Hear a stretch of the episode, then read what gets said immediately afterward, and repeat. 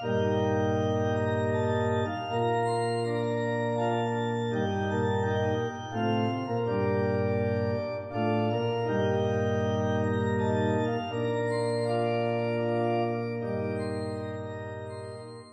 Deus Espírito Santo nos acompanhe neste momento em que nós queremos meditar na Sua palavra sobre o tema estabilidade. Hoje, no primeiro domingo no Advento, somos convidados a olhar para a nossa família da fé e analisar os nossos relacionamentos barra comunhão.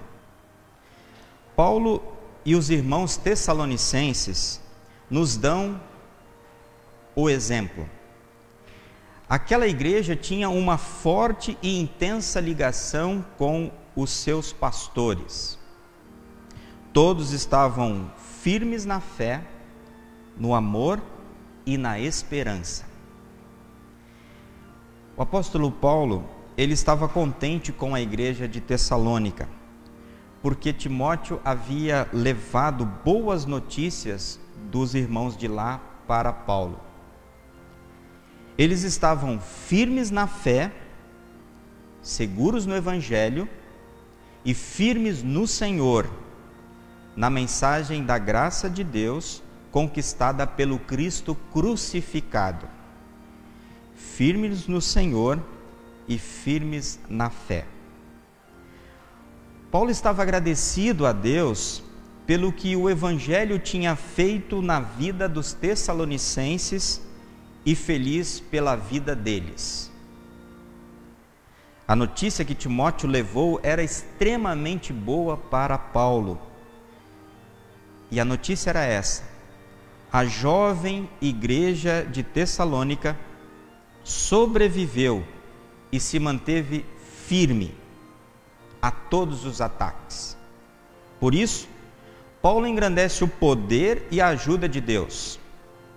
Paulo teve a certeza de que o trabalho do Espírito Santo, por meio dos seus servos fiéis, não foi em vão.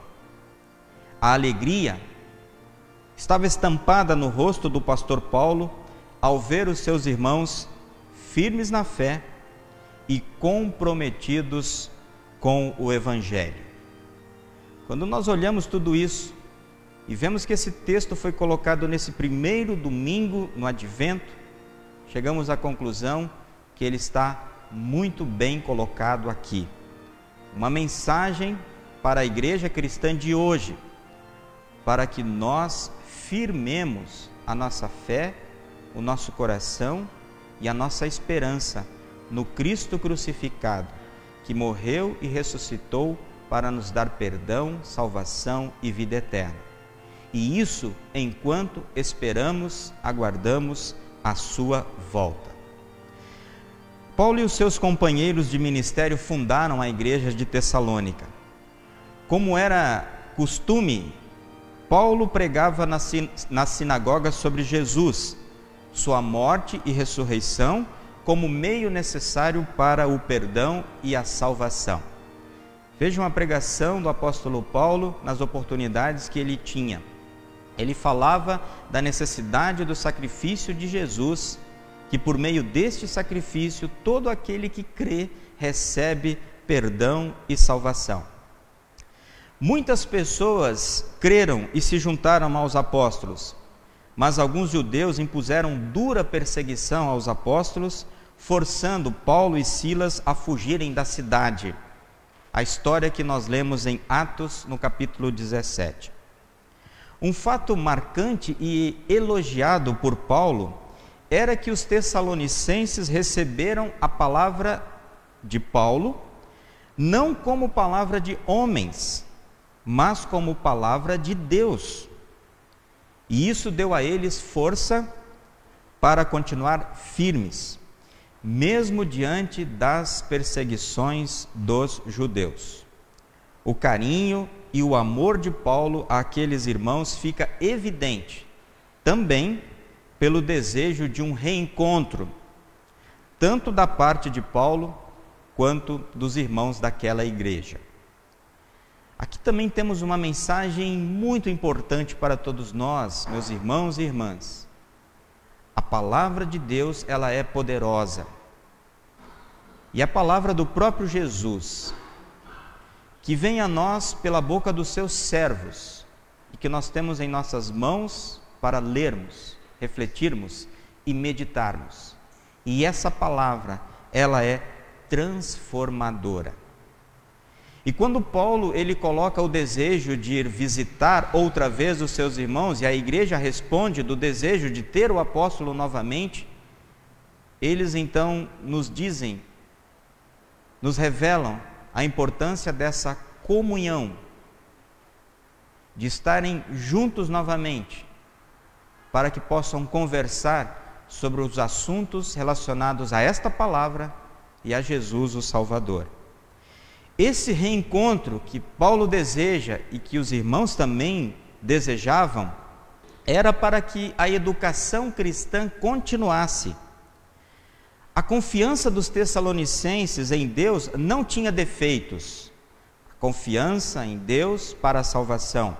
Mas certamente eles precisavam de instrução em muitos assuntos, como vemos na primeira carta aos Tessalonicenses, nos capítulos 4 e 5. Pois Paulo e Silas, eles tinham trabalhado pouco tempo naquela congregação, cerca de quatro semanas apenas. A ideia então desse reencontro era aprimorar a vida cristã deles. Assim, os tessalonicenses ansiavam em ter a presença dos apóstolos e os apóstolos desejavam voltar e trabalhar mais tempo com eles.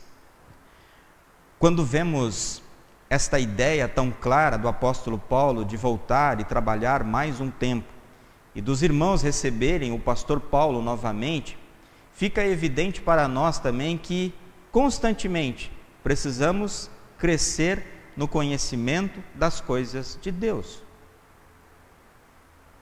Quando falamos em salvação pela fé em Cristo Jesus, não temos nenhuma dúvida sobre isso. Isso está no nosso coração, como estava também no coração daqueles tessalonicenses. Não há outra forma de salvação para nenhum ser humano a não ser por meio de Jesus. Não conseguimos fazer nada para alcançar a salvação, para obter a salvação, como um pagamento para nós Aliás, nós cantamos, né? A gente não sabe o preço que foi pago pela nossa salvação. Só sabemos que o preço foi alto e custou a vida de Jesus. Então, a fé nesse Jesus nos garante a salvação.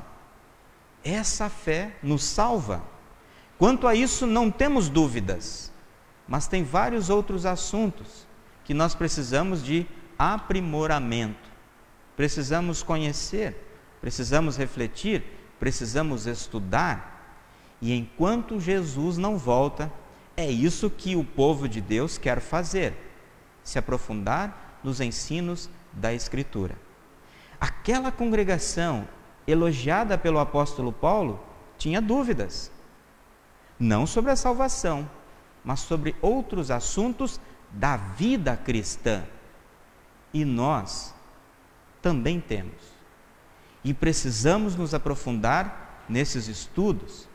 Por isso temos os nossos cultos, os momentos de estudo bíblico, a reunião dos jovens, a reunião de todos, a instrução de confirmandos e tantos outros momentos de reuniões e encontros para tratarmos, estudarmos, falarmos sobre a palavra de Deus e procurarmos tirar as nossas dúvidas referentes à nossa vida cristã. A igreja, membros e pastores de Tessalônica, queria muito aprender mais e tornar o aprendizado completo. Isso de acontecer este reencontro estava nas mãos de Deus, conforme o apóstolo Paulo escreve ele, Deus, indicaria o caminho se isso aconteceria ou não. Paulo nos ensina com isso que o trabalho da igreja, que é feito por nós, é totalmente conduzido por Deus. Nós somos instrumentos. Deus nos usa para que o trabalho possa ser feito, possa ser realizado. A obra de Deus sempre é boa, e isso já vemos lá na criação. Quando Deus fazia cada coisa nos dias da criação, ele terminava dizendo: Isso é muito bom, isso é muito agradável, isso é bom demais. A vontade de Deus na nossa vida, as coisas que Ele faz em nosso viver, tudo é muito bom. A obra de Deus sempre é boa. Isso nos ensina muitas coisas sobre o nosso trabalho missionário. Trabalho da igreja para alcançar mais e mais pessoas. Quando abrimos a nossa boca para falar de Jesus, estamos realizando uma grande obra, um bom trabalho de ensinar para todos, para aqueles que nos ouvem, a verdade da salvação em Jesus, mostrando para as pessoas como elas obtêm a salvação, que é pela graça e misericórdia de Jesus Cristo. Paulo também escreveu sobre seus desejos e orações pelos irmãos tessalonicenses, como vimos hoje no texto da epístola. No versículo 12, lemos assim: Que o Senhor faça com que cresça cada vez mais o amor que vocês têm uns pelos outros e por todas as pessoas, e que esse amor se torne igual ao nosso amor por vocês. Olha que texto lindo do apóstolo Paulo. Que o amor entre vocês cresça mas também pelas outras pessoas, como é o nosso amor por vocês. Que Deus aumente, esse é o desejo do apóstolo Paulo, ainda mais o amor entre vocês. Havia amor entre os irmãos, entre aquela igreja, entre os congregados, havia amor naquela comunhão. E Paulo deseja que esse amor aumente mais. Que momento oportuno para refletirmos sobre o nosso amor, família redentor o nosso amor entre os irmãos, a nossa comunhão, com o nosso jeito de conviver, de estarmos em família, de convivermos mutuamente. Como está? Foi bom? É bom? Poderia ser melhor? Que oportunidade temos para olharmos à nossa volta e se imaginarmos ter algo estranho na relação com alguém, de refletirmos sobre isso. Na família cristã, na comunhão cristã, Jesus nos ensina a vivermos em amor. E não é qualquer amor, é um amor inteligente, é um amor intencional, que procura amar as pessoas que estão à nossa volta. Amar os nossos irmãos na fé. Nós temos a oportunidade a cada dia de crescermos cada vez mais nesta comunhão, neste amor dentro da família. Que a gente possa pensar sobre isso e que a gente possa, se necessário, corrigir rotas, caminhos, para que alcancemos esse amor de irmãos na fé, de família cristã, uns pelos outros. E que se ele existe, e ele existe, nós sabemos disso, que ele aumente ainda mais, cada vez mais. Foi o desejo do apóstolo Paulo para aquela igreja e é com certeza hoje também o desejo de todos nós para a nossa família redentor. Não só para a nossa família redentor, mas também para IELB como um todo, para a igreja cristã no mundo que o amor entre os cristãos cresça, porque assim nós estaremos firmes, firmes nesse amor que o próprio Jesus nos dá e nos orienta a termos cada dia.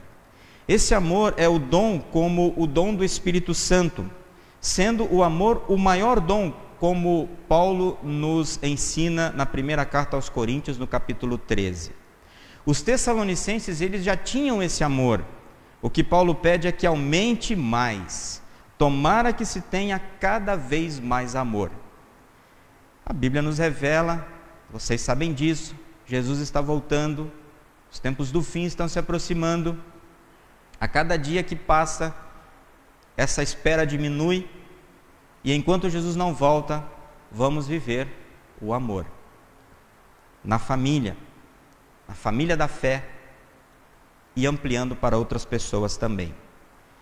Mas quando a gente fala bastante desse amor que o apóstolo Paulo enfatiza no versículo 12, alguém pode perguntar: mas e a fé? Não é a fé o mais importante? Paulo o tempo todo estava pensando na fé dos Tessalonicenses. Basta a gente ler toda a carta do apóstolo, toda a carta de Paulo. Paulo ele conhece o amor como fruto da fé. Começa com a fé e o fruto desta é o amor. O amor só pode aumentar e abundar à medida que se tem a fé pelos meios da graça. Por isso, no começo, Paulo fica feliz porque os irmãos tessalonicenses estavam firmes na fé no Senhor. E agora, por causa dessa firmeza na fé no Senhor, a espera de Jesus, a certeza da salvação, a certeza do perdão, vivam o amor. Vivam uma comunhão estreita. Vivam uma comunhão bonita com a família da fé, com todas as pessoas. Porque o fruto da fé é o amor. O amor só pode aumentar, só, po só podemos ter o aumento do amor, porque a prova da fé é perceptível. E assim então Paulo também percebeu na vida dos Tessalonicenses. Ele pede para que o amor aumente, porque ele enxerga a fé na vida e no coração daquela igreja, daqueles irmãos a fé viva que se manifesta em amor entre os irmãos na fé, o próximo e até mesmo os inimigos. E aí temos o texto de Mateus, o Evangelho de Mateus, que vai nos falar sobre isso. Amem também os seus inimigos. Que difícil essa palavra, mas é também um fruto da fé. Cremos em Cristo, temos fé nele e podemos viver este amor, não só pelos nossos queridos, mas por pessoas que nem conhecemos e até mesmo pelos nossos inimigos. O amor é o poder para destruir o ódio e a perseguição, mas esse amor, ele não vem isolado ou à parte da fé. O amor de Jesus por nós é a forma como Deus se comunica conosco também é a forma ideal para nos comunicarmos com as pessoas e com Deus em amor. A nova criatura, amada por Deus, não pode ser egoísta, mas deve amar e cuidar de todos, como ama e cuida de si. Fé, amor. Que agora não é um amor egoísta, mas que olha à volta e ama as pessoas, auxilia as pessoas, ajuda as pessoas e evangeliza as pessoas, falando de Jesus para elas. O amor começa na família, mas deve se estender a todos.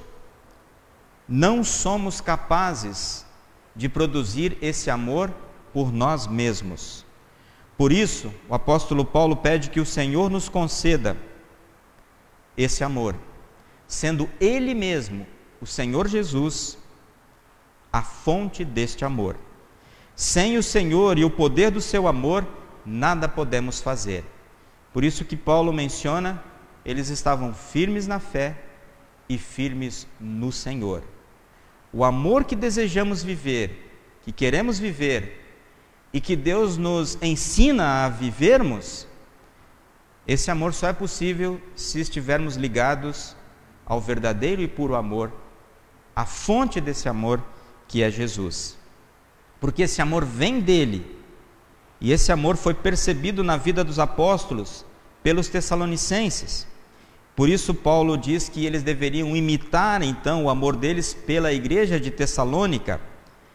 Os apóstolos foram então exemplos desse amor e por isso agora eles podiam também encorajar os irmãos na fé para imitá-los nesse amor também. No versículo 13, Paulo escreve: Desse modo, Deus, Deus dará força ao coração de vocês, e vocês serão completamente dedicados a Ele e estarão sem culpa na presença do nosso Deus e Pai, quando o nosso Senhor Jesus vier com todos os que são dele. Amém. Aqui nesse versículo, nós percebemos que a santidade pertence ao coração. Santidade é a qualidade de ser santo. Quando é usado para nós, significa a separação do pecado e a devoção a Deus. De novo, a santidade em nossa vida somente é possível na ligação com Jesus, que nos perdoa dos pecados. Paulo orou para que Deus desse força ao coração dos, dos Tessalonicenses para que estivessem em santidade nos dias em que Jesus viesse com os santos. A vinda de Jesus aqui, ela não se refere apenas aos tempos do fim, mas também à presença do ressurreto Senhor entre o seu povo. Toda vez que Jesus está entre nós, entre o seu povo, que a sua presença está é, com cada um de nós, com a família cristã, com o povo cristão, ele está cheio de perdão para dar. E por causa desse perdão, ele nos declara santos. E é sempre oportuno e importante estarmos na presença de Jesus, para que nós nunca nos esqueçamos disso. Na presença de Jesus, estamos santificados com o seu perdão.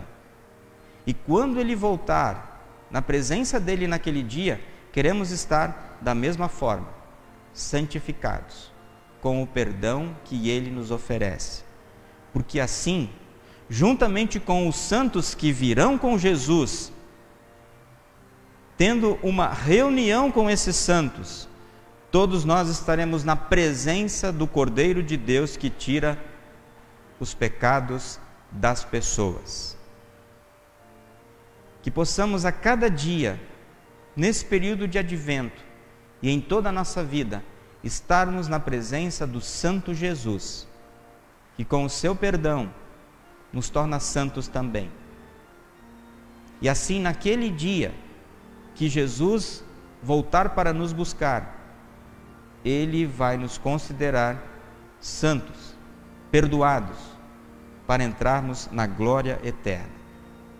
Assim, Paulo faz uma linda, importante e impactante oração pelos Tessalonicenses e por nós também, a igreja cristã de hoje, que no último grande dia todos os cristãos possam ser encontrados reunidos na presença de todos os santos que pertencem ao Senhor.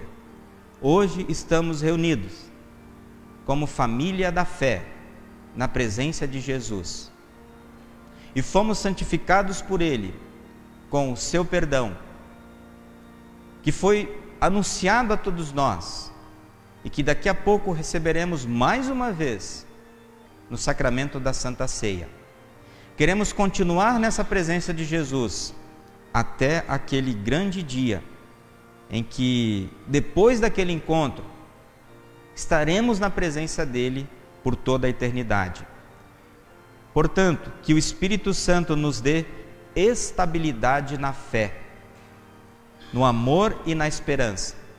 Que sejamos confirmados na fé, no amor e na esperança.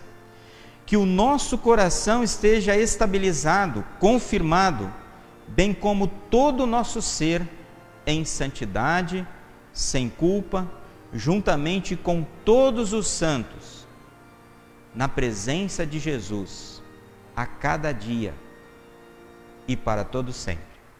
Amém.